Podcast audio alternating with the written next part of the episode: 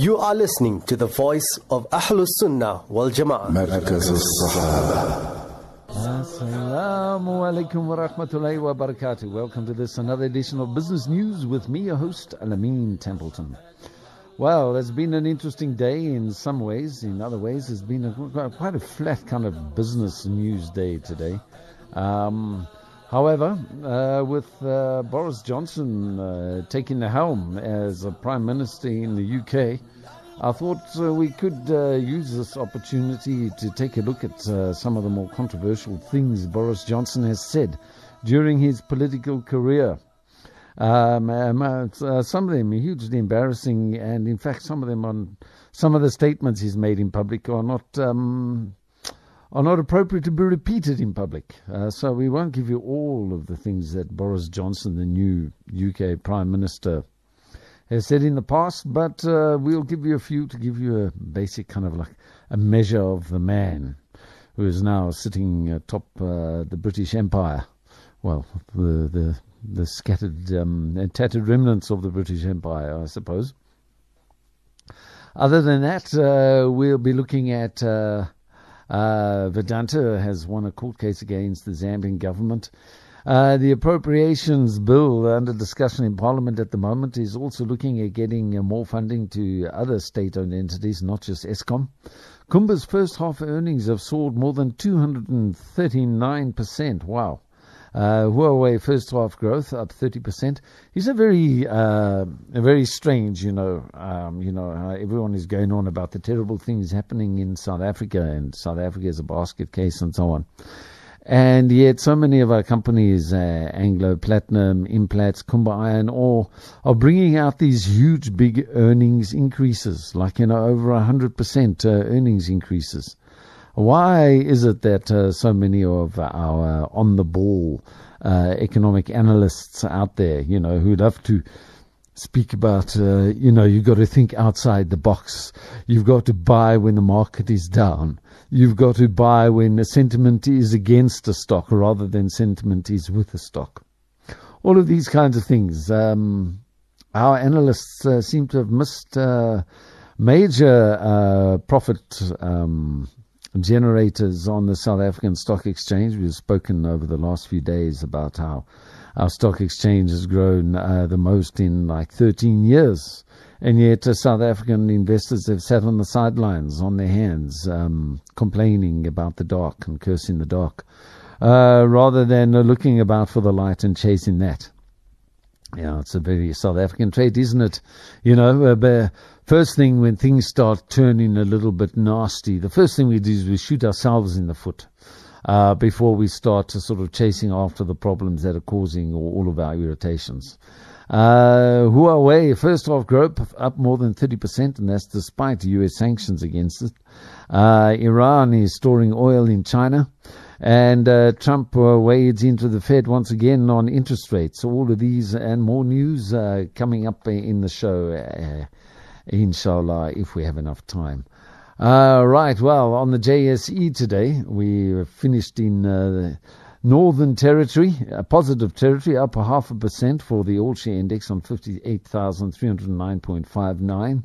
Uh, the top 40 index ending uh, 0.61% up on 52,209.63.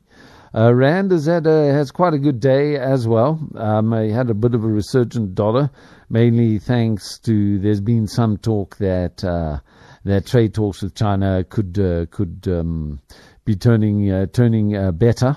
Mm. Why that would affect the dollar, I don't know. But there, there you go. According to Bloomberg's and Reuters, some far off event, which is probably only going to happen next year, or maybe even the year after that, is affecting currency values now. Mm, yes. Okay. What's the strange things about about the property market? I mean, the currency market. You know, when uh, two so-called journalism outlets, which control 90% of all currency trades in the world, uh, present themselves as being journalism outlets, whereas in actual fact they're just currency trading platforms, Reuters and Bloomberg. Um, well, according to them, their, their, their, their, stories say that, you know, like um, Chinese trade talks, US China trade talks, are affecting currency values today. Even though the trade talks, uh, you know, isn't going to make any effect on on international markets, only going to be like in a year, maybe 18 months' time. But nevertheless, apparently, according to Reuters and Bloomberg, they're affecting uh, currency values today. Mm, thanks to Bloomberg and Reuters reporting uh, such stories, I suppose.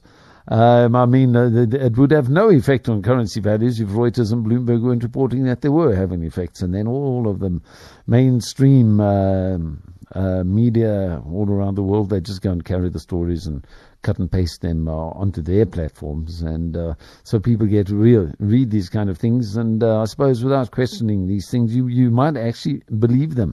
You might actually believe that Reuters and Bloomberg are journalism outlets. Hmm. Uh, anyway, so yeah, the, the, the dollar a little bit stronger today. Also, of course, been helped by uh, Donald Trump's wading in uh, to attack the Fed again, uh, complaining that you know we've got almost no uh, inflation uh, here in America, and yet we've got inflation rates of two point seven five percent and uh, in Europe it's on 0%, and they also don't have inflation. Why don't we have it like Europe has? You know, uh, as far as he's concerned, um, the uh, the stagnating European economy is uh, is on an unfair advantage against the United States. I would say that it is, in actual fact, it's also an unfair advantage uh, versus the rest of the world. Um, at a time when uh, they should be increasing interest rates in order to monetize all of the quantitative easing billions and trillions that they've thrown at their economies. Um, course, earnings uh, coming out of the United States as well, also helping the dollar. Uh, of course, it's also been helped by the dollar helping the earnings. What with uh, nearly nearly uh, seven six and a half trillion dollars being thrown at the U.S. economy, or, rather at uh, at the, the at the stock exchanges in the United States something uh, South African stocks haven't been able to enjoy. Although we do kind of like get a um, a tangential benefit because uh, the carry trade was of course also created by quantitative easing. So in many ways, yeah, our stocks have also um, have also increased rapidly thanks to quantitative easing. Uh, and of also Frankenstein stocks, Frankenstein valuations, um, meaning the international sector on the JSE has uh, resulted uh, in those stocks like sort of uh, expanding exponentially, while other undervalued stocks have not. People are starting to ask, well, does this mean that there's growth in undervalued stocks? Should we be trying to under, uh, identify these things? And maybe if you're looking at tweaking your invest- investment portfolio, you might want to speak to your advisor. Um, about having a look at under, undervalued stocks if it's time to tweak, you know, or well, you know, you might be a, a penny day trader who uh, who likes these things, and if you are, well, maybe you should have a look at that. Although I would just like to say that in many ways you're you're like falling into riba there because you're not really genuinely investing in companies. You're just uh, t- trying to jump in and out of um, out of the system in order to make a bit of money. But that doesn't seem to stop some people, does it? Uh, well, um, okay, right. So gold is on 1,418, a bit of a back foot. Uh, people starting to say, well, it looks like, uh, you know, is this uh, these tensions over Iran, are they for real? Or are they just attempts by the United States to try and push up the oil price? Um, uh, oil price currently on $63.06. So it's still above that $60 mark. United States want to keep, want to keep oil prices above $60 a barrel. Um, Texas Intermediate uh, is, however, still below $60 a barrel. That's the price the United States is getting for its oil. So it means that the fracking uh, oil industry uh, is still uh, doing so unprofitably in the United States. All right, then. Um, so, Boris Johnson, hmm? unrepentant racist, uh, uh, upper class twit of the year, has now made it as the UK Prime Minister. I guess it is a measure of that uh, tiny little um, uh, rain sodden island uh, that uh, Boris Johnson is the best they can do. But then again, you know, we are Jacob Zuma, so we can't really talk, you know. Well, at least we didn't have George W. Bush. Jeez, can you imagine? At least we don't have Donald Trump. Hmm. Controversial Boris Johnson statements. Hmm? How about having a look at the man that is going to lead the UK, uh, one presumes, uh, at least until the next election? Uh, and uh, what, what, what is the measure of the man? Let's look at uh, the cut of his soup, of his suit. Um, hmm. Boris Johnson in 1996, uh, speaking on women in the Labour Party, writing in the Telegraph newspaper, so this is for public consumption. Uh, he went to a Labour Party conference and wrote a piece reviewing uh, female Labour MPs. Um, I, I, can't actually uh, repeat it. It's, it's, just too. It's it's like a little schoolboy, you know. Uh, uh, it's it's, uh, he says, what follows is neither politically correct nor scientific, but he concludes that women are naturally fickle and that thus turn into labour with the polls. So if you're a woman, you're, well, nevertheless, British woman, oh, lovely guy, amazing. Uh, gay men in uh, 1998, uh, he wrote, uh, he described gay men as, well, then again, I can't repeat it on the radio. On gay marriage in uh, 2002, uh, he compared a same-sex marriage to bestiality. Um, he, and uh, he was totally opposed to gay marriage, which I suppose isn't that bad. On UKIP in 2004, um, well, it's just nonsense. Voting on Conservative Party in 2005, he said voting Tory will cause your wife to have bigger breasts and increase your chances of owning a BMW M3. Now, you know, a 17 year old would write something like that. Uh, the guy was writing this around, he was around about 40 years old.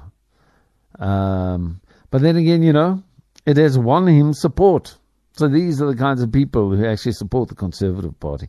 These are the kinds of people, 90,000 of them today, uh, decided that Boris Johnson is the guy to lead their country of 66 million people. 90,000 people who are the kind of people uh, that would uh, support a kind of statement like that. Uh, the kind of the worst of the worst of British society decided who's going to be the Prime Minister today. On Papua New Guinea and leadership elections in 2006, he said, uh, For 10 years, we in the Tory party have become used to Papua New Guinea style orgies of cannibalism and chief killing. Yeah. Mm. Uh, Hillary Clinton in 2007, she's got dyed blonde hair and pouty lips and a steely blue stare, like a sadistic nurse in a mental hospital. Well, actually, I would agree with that kind of a statement. Um, I don't see why that's uh, insulting to women. It's insulting to um, Hillary Clinton, who in herself is insulting to humanity. Um, on Tony Blair visiting Africa in 2010, he said, What a relief it must be for Blair to get out of England. It is said that the Queen has come to love the Commonwealth, partly because it supplies her with regular cheering crowds of flag waving pickaninnies. You know, like uh, some 1970s white guy from Boksburg. Uh, speaking to the Malaysian Prime Minister in 2013, Johnson suggested a 68% rise in Malaysian women attending university was so they could find husbands. Um, uh, on Vladimir Putin in uh, 2015, he said, despite looking a bit like Dobby the house elf, he is a ruthless and manipulative tyrant. All right, so now this is the guy who's now going to have to go and deal with Vladimir Putin. On the EU in 2016, he said Napoleon, Hitler, various people tried this out and it ends tragically. The EU is trying to do this by different methods. All right, so no one, no friends in the EU, no friends in Russia, no friends in Malaysia, no friends in Papua New Guinea, um, uh, no, no, friends among the Democrats in the United States, to whom Hillary Clinton is like Mother Teresa. Uh, no friends in Papua New Guinea. Um, UKIP, no. The, the, the gays are also, of course, uh, uh, no friends. Um, Hillary Clinton, flag waving pickaninnies. Eh? That's the uh, Prime Minister of the Euro- of the United Kingdom. Um, no friends in the EU. On President Recep Tayyip Erdogan of Turkey, he said in 2016 there was a young fellow from Ankara, and he wrote a a, a kind of like uh, you know you remember when you're in standard five or six you really thought you know by writing a rude uh, little limerick uh, that you were actually like uh, close to Wordsworth or Shakespeare or something like that. Well uh, this is the kind of poem uh, that the now uh, awaiting prime minister in waiting for the UK wrote um, and uh, something about sowing wild oats, uh, a goat, and all kinds of nonsense like that. On Donald Trump, who's now said that yes, he's going to make a, terrific, a terrific um, UK Prime Minister. Donald Trump tweeted today. Uh, they've decided that they're now going to like each other for, for benefits of, of lucrative gain. On Donald Trump, he said in 2016, I would invite him to come and see the whole of London, except that I wouldn't want to expose Londoners to any risk of meeting Donald Trump. And yet he's like cut from the same cloth. Um, uh, uh, on an, now this is a really serious one. Nazanin Zaghari Ratcliffe in 2017, a British Iranian um, citizen who is under unlawful incarceration apparently in Iran. Johnson mistakenly told Iranian ministers that the charity worker had been teaching journalism in the country. He condemned her conviction for spying and had been hoping to aid her release during his visit to Iran, but his comments were later cited as proof by Iran that she was engaged in propaganda against the regime. This is the kind of guy you don't want to have on your side. Um, and uh, that is why I'm actually delighted that he has been that he has been uh, nominated. Uh, tomorrow he's due to be uh, ushered in as the Prime Minister. Mrs. Elizabeth uh, Windsor Saxe Coburg, uh, the Queen, yeah. The, the, the, the, Windsor family's name, in actual fact, surname isn't actually Windsor. The Windsor family is actually a German family. Yeah, yeah, German family. As a result of Prince Albert of Germany, they're marrying um, Queen Victoria, you know, in the 1800s. Um, and funnily enough, you know, uh, Prince Albert marrying uh, Prince uh, Queen Victoria um, resulted in the British language changing. Uh, until that time, uh, the upper class uh, British accent was much like kind of something you get out of New England. in the United States, so that's more kind of akin to the way that the upper class in England used to speak. Uh, nowadays, they speak like this, you know. And in actual fact, it was a result of Prince Albert m- marrying Queen Elizabeth. That the, you see, uh, Prince Albert came over and he was married to the Queen. And then he's in the court, you know, and in the court, all the courtiers, they want to support the uh, monarchy. And so when the monarchy starts speaking strange, well, then you know the um uh, the uh, the British then around the Queen they started changing their accent as well, and uh, as it changed, and the um the circle grew bigger, and so the language slowly started speaking. The British started speaking like this. Yes, in actual fact, the British speaking like this is a result of a German influence of uh, British Albert, of Prince Albert of marrying Queen Victoria. So as a result of that, the family's name changed to Saxe Coburg, uh, which was uh, Prince Albert's uh, surname. Albert Saxe Coburg for Germany. Hello, how are you? Uh, Wiedersehen. Um, and, uh, well, uh, changed the British accent and, um, yeah, changed the, the British family's uh, surname to Saxe Coburg. And then when World War One broke out, uh, the British royals were a bit of a bit of an embarrassment, you know, like they're all Germans and they're the royal family ruling England and they're fighting against Germany. And as a result of that, they changed the name to Windsor. So there you have a little bit of history for you. Uh, South Africa's High Court uh, today uh, ordered the Zambian government to halt the sale of Vedanta Resources majority-owned Konkola copper mines, or KCM, until a final decision is made through arbitration. Uh, Zambia reckons that Konkola has been breaching its license agreements. Um, and as a result of that, uh, because it's a 20% stakeholder in um, uh, in uh, Konkola, it uh, says that it now wants to uh, liquidate it. Vedanta is, of course, the majority uh, shareholder in the mine, and says that it's been it's been targeted as calling us uh, talking about resource nationalism in Africa. Really, there's nothing. Well, very few things uh, get my goat more than. Um, uh, you know, uh, African countries being accused of resource nationalism. You know, because uh, resource nationalism is in actual fact um, um, exercised by Europe and America on a daily basis, the worst of the worst being Switzerland, Britain, and the United States. Um, they stockpile minerals, they manipulate mineral prices. You see, financial nationalism is perfectly fine.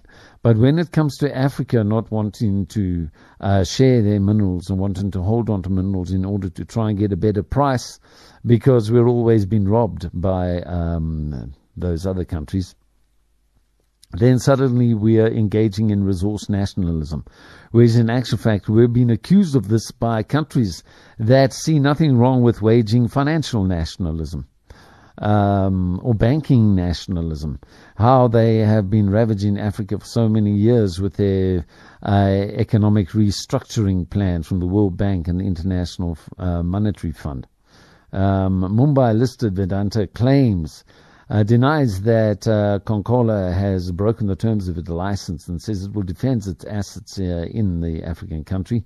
Uh, High Court Judge Lester Adams uh, said today in a ruling it seems a big win for Vedanta that wind-up proceedings must be immediately withdrawn until a final decision is made following arbitration. It says pending the arbitration agreements, um, the government of Zambia is interdicted and restrained from taking any further steps uh, in the winding up of proceedings. Zambia's mine minister Richard Musukwa said the government had advised its attorneys in South Africa to appeal the judgment, uh, noting that foreign judgments were not enforceable in Zambia until they were registered in local courts.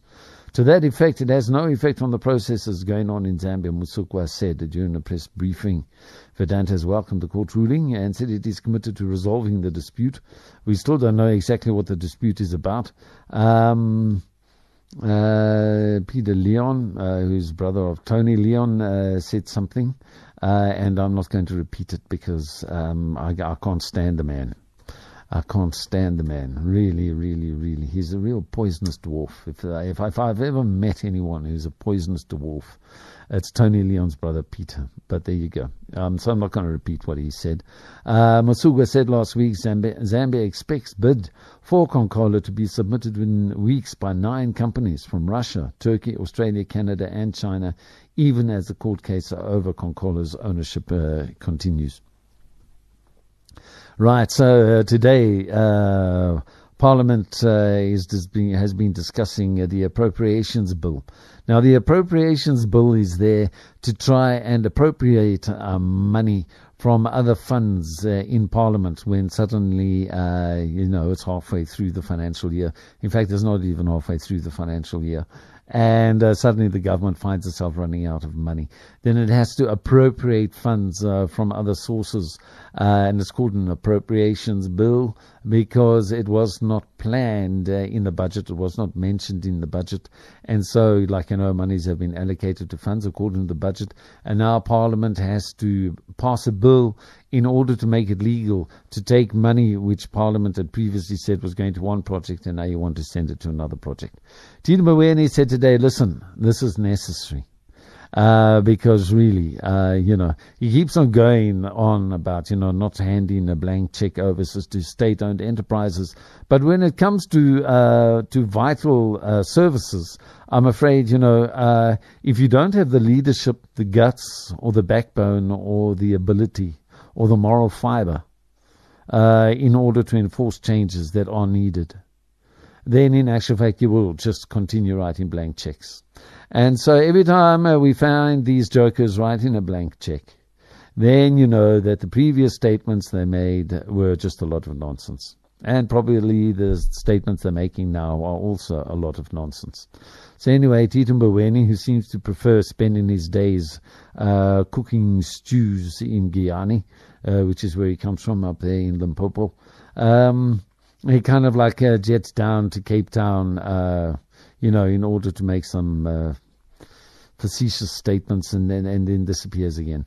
So basically, he's saying, yeah, yeah, we're not handing out blank checks, but of course he is handing out blank checks. That's exactly what he is doing. Um, and he says, uh, yeah, government will be in a position as a result of the appropriations bill to make allocations to, sp- to support other state-owned enterprises like the SABC, Denel, and SAA, all of which are also recidivist um, uh, spenders. They they they uh, are prodigals. Uh, you know, they, they, they, there should be legal action taken against them. Uh, you know, we can, in actual fact, do without the SABC. You can hardly say that the SABC is providing um, essential services to South Africa. In fact, it, it, may be an essential service to South Africa to just shut the SABC down. Mm? Is that being nasty or mean? Um, I mean, it's uh, it's uh, throwing money at soapies, at least producing local productions and so on. Uh, but it's do, doing so uh, in far in excess of its budget. And uh, its uh, executives see no reason why they should rein in their spending if government is going to do nothing about it. They see Eskom, they see SAA, and they say, listen, we're, we're journalists and we don't actually understand figures. In fact, you know, they, they, they say there are three kinds of journalists those who can count and those who can't. Mm. Uh, well, anyway, so yeah, the SABC journalists uh, reckon they'll continue spending money if the government's not going to stop Eskom from doing so. Uh, I guess uh, South African Airways is still saying the same thing, and now probably too. Uh, so anyway, then Mboweni uh, standing up, doing um, the Ramaphosa idiot um, performance, um, also says that listen, uh, we're going to have to chuck this money at Eskom because uh, this year we're expecting lower taxation and we're expecting increasing borrowing costs. So, so, we've got to get money and we've got to start doing something now. Hmm. So basically, you know, putting the country over a barrel, no leadership coming out from the president, you know. It's, it's very easy to make speeches and so on, but it, it seems to me that basically what these jokers are doing is just buying time. It's a bit like Gaza, I mean, uh, Israel in 2008, um, uh, tweaking uh, the Gaza peace talks after its Operation Cast Lead, uh, which was in actual fact nothing more than um, a performance designed to attract attention from the fact that uh, apartheid Israel was busy stealing the Leviathan oil field, um, oil and gas reserves from Gaza. Um, but you know, uh, yeah, no, we'll we'll engage in talks, uh, and then we'll talk and we'll talk and we'll make all kinds of promises. But all we're doing is we're just buying a little time to distract you from uh, the real business at hand.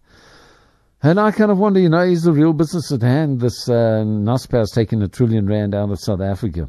Tito Mboweni saying nothing about it. He's saying, you know what, we, we, we're not going to have enough money, uh, to, not enough tax returns. Uh, there's, uh, you know, we're not going to be getting, um, going to have a higher financing bills and all of these kinds of things. And, you know, we're desperately trying to attract uh, foreign direct investment into South Africa. But we're going to say nothing about Naspers taking a trillion rand overseas to list uh, a European tech giant called Prosus. What an ugly name. It's like Munitoria. I think they should have called it Munitoria.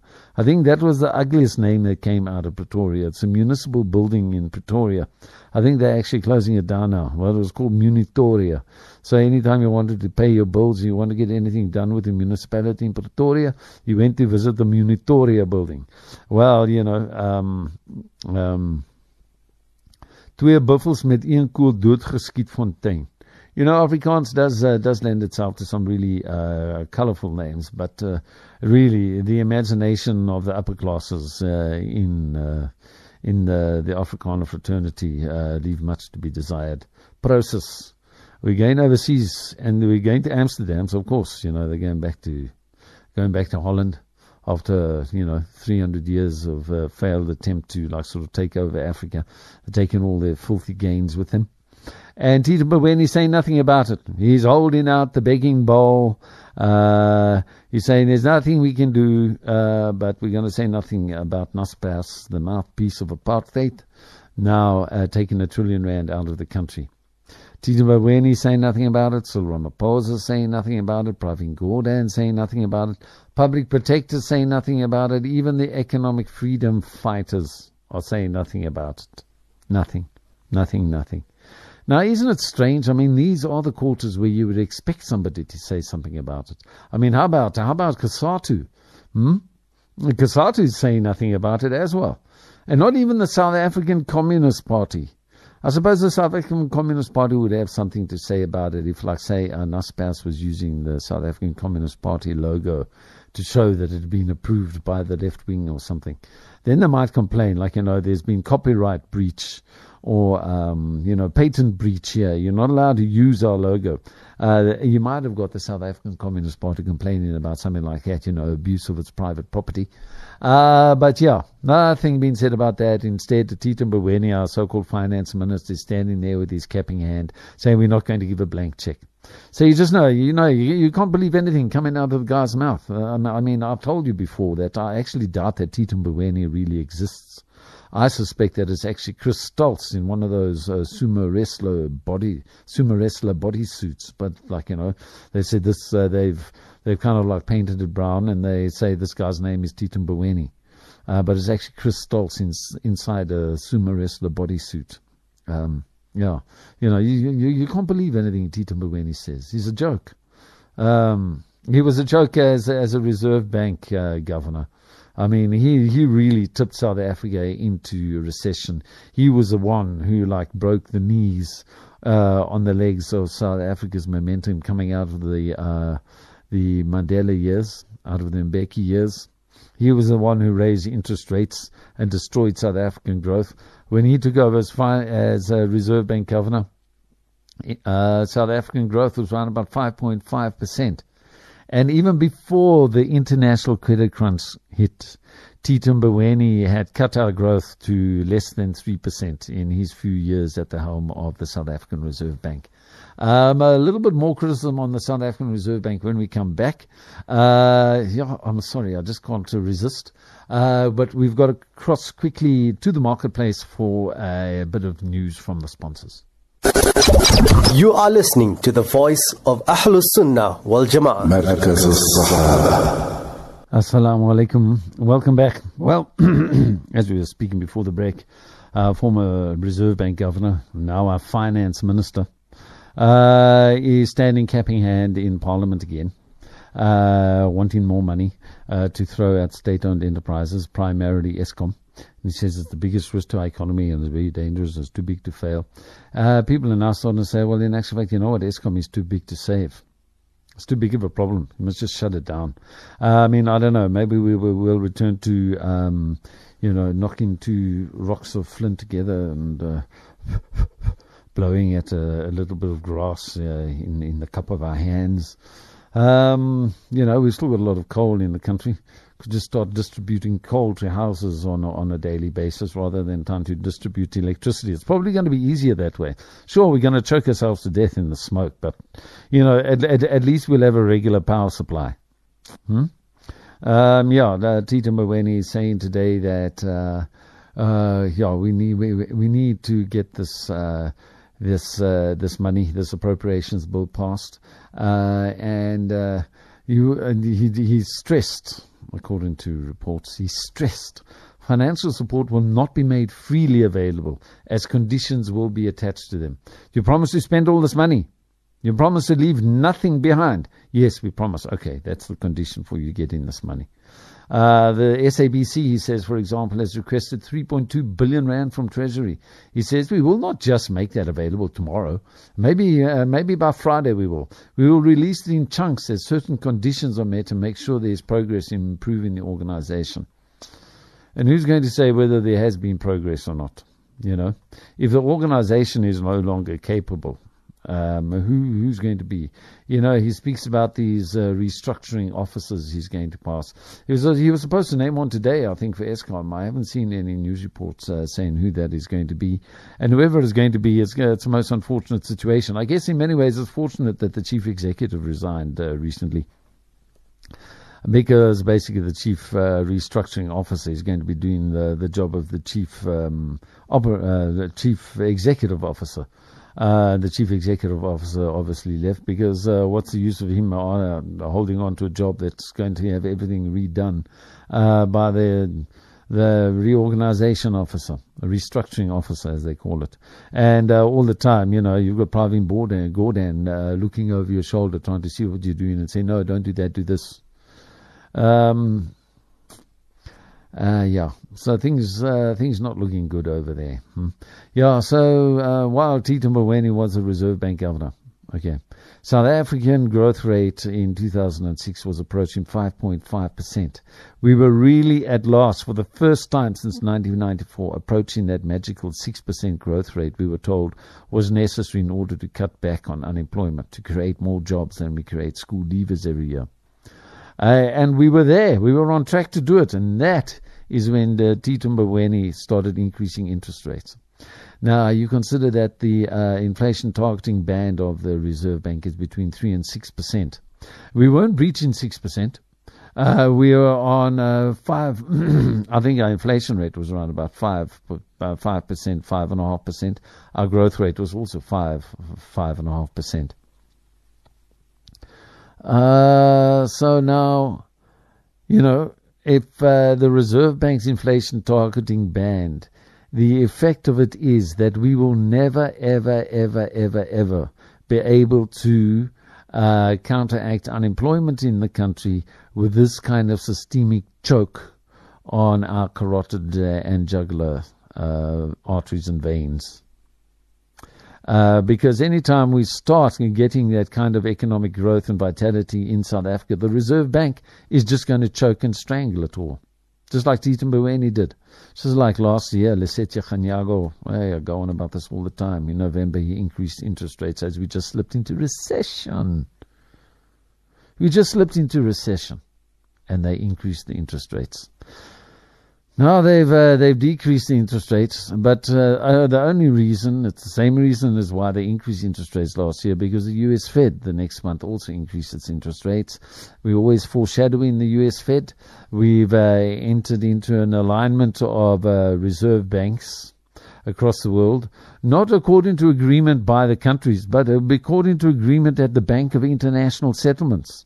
This has got nothing to do with South Africa's interests. The monies are now being manipulated by our South African Reserve Bank according to the dictates of the Bank of International Settlements, which is basically an association and a, a confederation of all the world's reserve banks. Used to regularly vote uh, Chris Stals, the apartheid's reserve banker, as the Reserve Bank of the Year. Hmm. That was because he was ensuring that uh, you know the money continued to flow out of South Africa. He did all kinds of dodgy things uh, to ensure that the profits would flow. Um, we've spoken about it before. Not going to go into detail there. All right, so South African uh, miner Kumba Iron Ore saw first year oil earnings saw 239%, uh, it reported this morning. Uh, that's thanks to higher iron ore prices and a weaker rand dollar exchange rate. Uh, shares uh, jumped more than 6%. Uh, after headline earnings were reported at uh, 10.1 billion rands uh, for January to June, up from 3 billion a year ago. But the shares then gave up most of these gains as analysts said the high iron ore price was unsustainable. Well, I mean, you know, if you had bought beforehand, you were happy. Kumba's headline earnings a share came in at 31 rand 51 for the six months compared to 14 rand 51 a year earn, earlier. Total revenue jumped 77% to 34.5 billion rand, driven largely by a 57% increase in iron ore prices at 108 rand a ton and rand weakening by an average of 16% against the dollar.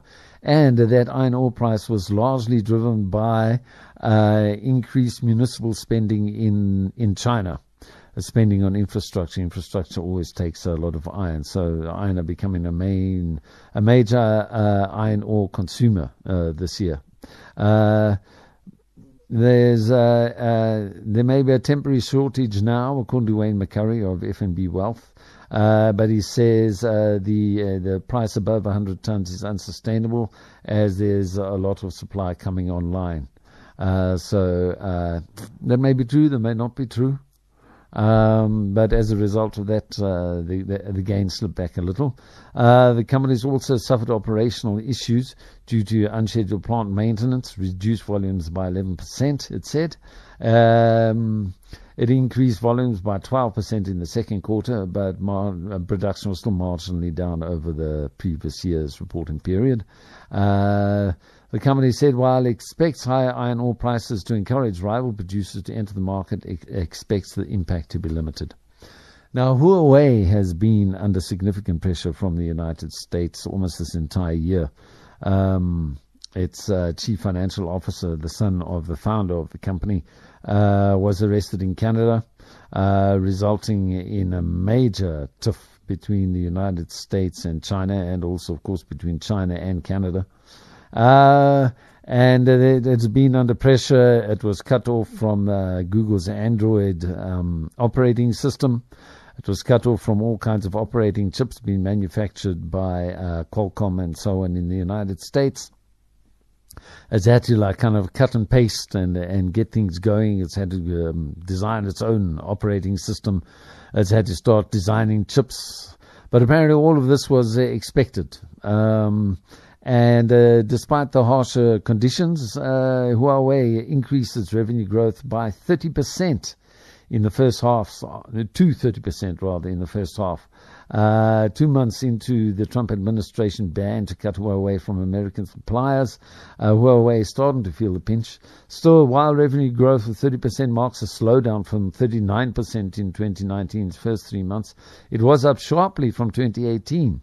Uh, executives told staff uh, they were relieved it hadn't been worse. The question is, how long can it keep it up?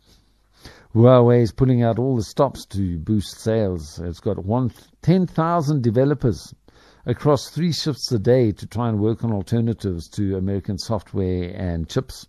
Uh, so far, it's managed to boost revenue by aggressively securing contracts for fifth generation networking equipment. Meanwhile, it's boosting internal morale, granting awards to a number of employees that are helping it avert an immediate crisis. The recipients remain responsible for hoarding components ahead of the ban, identifying replacements for American parts, or negotiating with suppliers to keep up the flow of materials. It wasn't clear if they got actual financial remuneration. Nevertheless, Huawei remains on shaky ground. It's still on a US blacklist. And uh, the software it needs to run its smartphone and networking businesses isn't turning out to be that great. Uh, billionaire founder Ren Zhengfei uh, said just last month that the sanctions would curtail its revenue by about $30 billion in the coming two years, wiping out its growth. It's now making adjustments to uh, its plans, uh, reassigning employers uh, to faster growing consumer divisions. It says numbers are preliminary and subject to change. Uh, representatives from Huawei did not comment, saying it will release official first half numbers on July 30. Um, Its growing dominance in 5G networking, uh, the technology is expected to power a modern economy and drive innovation from self-driving cars to robot surgery, lies at the center of U.S.-Chinese tensions. Both sides are moving towards their first face-to-face trade negotiations in months, taking another step towards potentially easing curbs on Huawei. U.S. companies have lobbied Washington to lift these restrictions, arguing the Chinese corporation could uh, easily find replacements elsewhere. Mm, uh, I don't think it's going to be that easy. But what's happening is uh, these companies are now losing a major source of their business, you see. Now, Huawei, the b- biggest uh, smartphone company in the world, uh, you know, it must be easily on, on, on, many of those companies like Qualcomm and so on, maybe about 30% of their business. Suddenly it's gone. Uh, how about Google? Um, cutting it out of Android means that uh, Google is essentially cutting its uh, its adver- itself out of the advertising market uh, in uh, Western and, uh, and well uh, in Eastern and Southeast Asia, other than Japan. Huawei's got such dominance there that you know. Okay, so we're not going to be using Google anymore. Well, that's fine. Then we'll go and use something else. but Google makes all of its money uh, by getting uh, advertisers um, and, and, and getting users to use Google Chrome. You see, uh, so every time you do a search on Google Chrome, advertisers' uh, sites are listed first, unless you go and change to uh, to date rather than um, allowing Google to do it for you. And uh, yeah, so now suddenly Google is having all, all, all of that market cut out from it. It's it's and it's saying, well, now we can't afford this. So they're looking for special exceptions to be made for Huawei. Um, Huawei has no business presence in the Democratic Republic of Korea. Uh, it said it's uh, uh, it's apparently trying um, uh, to help. Uh, people are saying it uh, may have partnered with a Chinese state-owned firm to help North Korea build and maintain its wireless network. But it says it's fully committed to comply with all laws and regulations in the countries and regions where they operate, including all export control and sanctions laws and regulations of the UN, US, and EU. Uh, despite uh, solid first half results, it remains on a war footing. Executives have told staff to brace for tougher, tougher times over the remainder of the year. The impact of the US ban also wasn't fully reflected in the interim results since the sanctions only took effect in May. Uh, Huawei is still unable to sell certain 5G products to lucrative markets uh, such as Japan, New Zealand, and Australia, thanks to US lobbying. Ren himself has warned of a, a strategic scale back, saying the company of more than 180,000 employees needed an orderly withdrawal from certain businesses. Hmm. So anyway, yeah, you know, uh, US playing dirty everywhere. Uh, also unilaterally imposing sanctions on Iran and threatening everyone else for not obeying its laws. Um, uh, that's really like the, like expanding your notion of indispensable nation. Now our, our, laws are indispensable. The American democracy is so strong they can they can elect leaders for for Venezuela. Um, uh, Donald Trump is saying this is going to be a good leader and he's going to be a bad leader. Like, as anyone is interested in his opinion, he's entertaining though. You know, a, a bit like a a very bad comedian. Um, and of course, Iran is also one of the countries that has been subject to his ire. Cancellation of the nuclear accord last year has caused all kinds of ructions across the world, underlining the fact that the United States is an unreliable partner in anything. In anything, United States is only going to serve its own interests if it uh, agree, enters into agreement with you today uh, tomorrow it'll turn around and say something uh, 180 degrees opposite to what it said yesterday. Uh, you see now uh, Donald Trump is, uh, he claimed when meeting Imran Khan, he's really turning into a disappointment of a leader as well, isn't he? Just because you're a, a good cricket player doesn't mean you're going to make a good politician. Uh, so Imran Khan is, uh, is, basically almost going down on his knees in front of the cameras, uh, in front of Donald Trump, in the White House, and saying, oh, oh no, you know, America is such a wonderful nation and we, we would love America to come and, and, negotiate and mediate an agreement on Kashmir. Imagine Donald Trump having the final say on Kashmir. Hmm? That's what Imran Khan uh, wants. And uh, then Donald Trump, being the inveterate liar that he is, in front of all the cameras said, Yes, yeah, you know, I was meeting Modi just the other week. And he suggested the same thing. And I would love to be the mediator uh, in Kashmir. I would just love it. Uh, you know, I would just love it. You're in agreement with it, and I'm in agreement with it. And you're like one of the best people I've ever met, and I'm one of the best people in the world. In fact, I am the best people person in the world. In fact, I'm almost the best people in the world because I'm so great. There's almost uh, a thousand of me. Um, yeah, and and Modi, he's also fantastic as well. And and and your two countries, they're not one of those whole countries that I was speaking about a while back. Uh, your is a fantastic, a really what a fantastic, wonderful country you have in in Pakistan. And uh, wow, India is also really indispensable. It's really wonderful, and I would love to be the mediator. Then uh, Modi pipes up uh, in. Um, uh, a statement a few hours later. I said nothing of the sort with Trump. We spoke nothing. I did not request Donald Trump to mediate the Kashmir issue at all. I mean, the guy has to be insane. You know, um, I live in uh, Extension 2 in Lenasia. There, uh, drug and alcohol, child abuse, spouse abuse, intergenerational poverty, all of these things all around me. And I regularly meet people like Donald Trump. But usually they're like walking uh, out of a crack house, uh, you know, after a 12 hour binge when they say the kind of things in the same kind of way that Donald Trump does. I mean, uh, either the guy, either, either the guy, I don't know, you know, I think maybe Donald Trump is a crackhead. He might, in actual fact, be a crackhead.